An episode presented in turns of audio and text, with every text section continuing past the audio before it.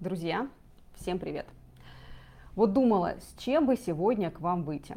Хотелось, знаете, чего-то такого легкого на поболтать.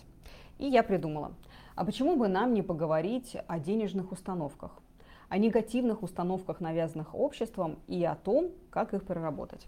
Тема неоднозначная. Кто-то может сказать, что это все ерунда, но установки реально имеют место быть. Вот порой мы живем по шаблону и сами того не замечаем.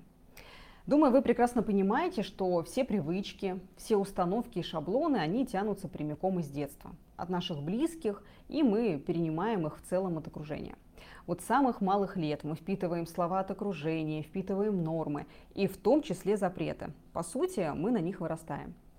Еще часть мы черпаем из сказок, из мультиков, из книг, которые нам читали. А вот когда вырастаем, то на нас оказывает влияние рабочий коллектив, друзья и вообще в целом разные сообщества. Вот хочется сказать, с кем поведешься, от того и наберешься.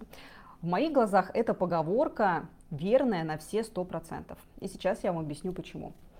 Вот когда-то давно в юношестве у меня было окружение, которое, по сути, мало к чему стремилось, и я, собственно, от них мало чем отличалась. Было легкое беззаботное время, голова вообще ни о чем не болела, и жизнь была наполнена весельем. Но моя жизнь кардинально изменилась, когда я попала в другой мир. Я имею в виду, что я устроилась работать в консалтинг. Тогда мне казалось, что я попала вообще в какой-то фильм. Фильм про крутых и успешных людей.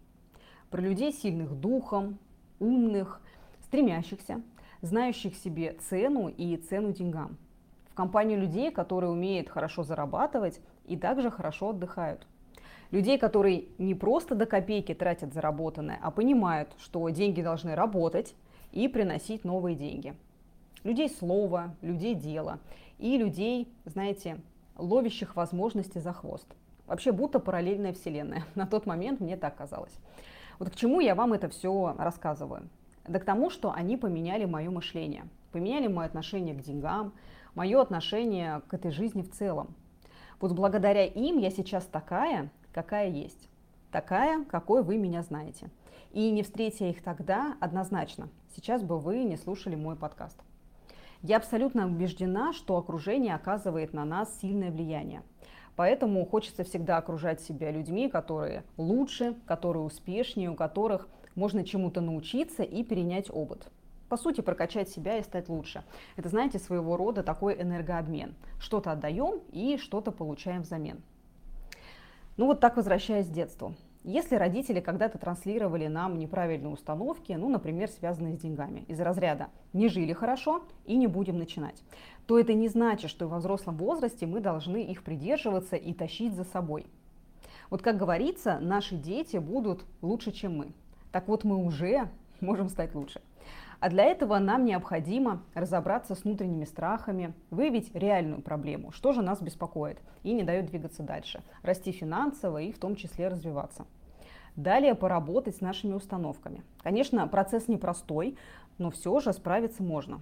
Попробуйте перефразировать в положительном ключе то, что вам мешает. Вот, кстати, хочу сказать, что многим помогают аффирмации. Можно написать текст и держать его перед глазами, например, на телефоне, чтобы постоянно настраивать себя на положительное, знаете, своего рода самовнушение. Но действительно работает. Само собой, только недостаточно просто думать, надо еще и делать. Чтобы денег стало больше, чтобы жизнь стала лучше, нужно прилагать усилия. Устраиваться, например, на высокооплачиваемую работу, прокачать свои скиллы, открыть новые источники дохода, образовываться и применять, конечно же, эти знания. Да и вообще, в конце концов, начать инвестировать. Вообще варианты есть всегда. Да и вообще, знаете, деньги – это же не основная ценность, а это скорее инструмент.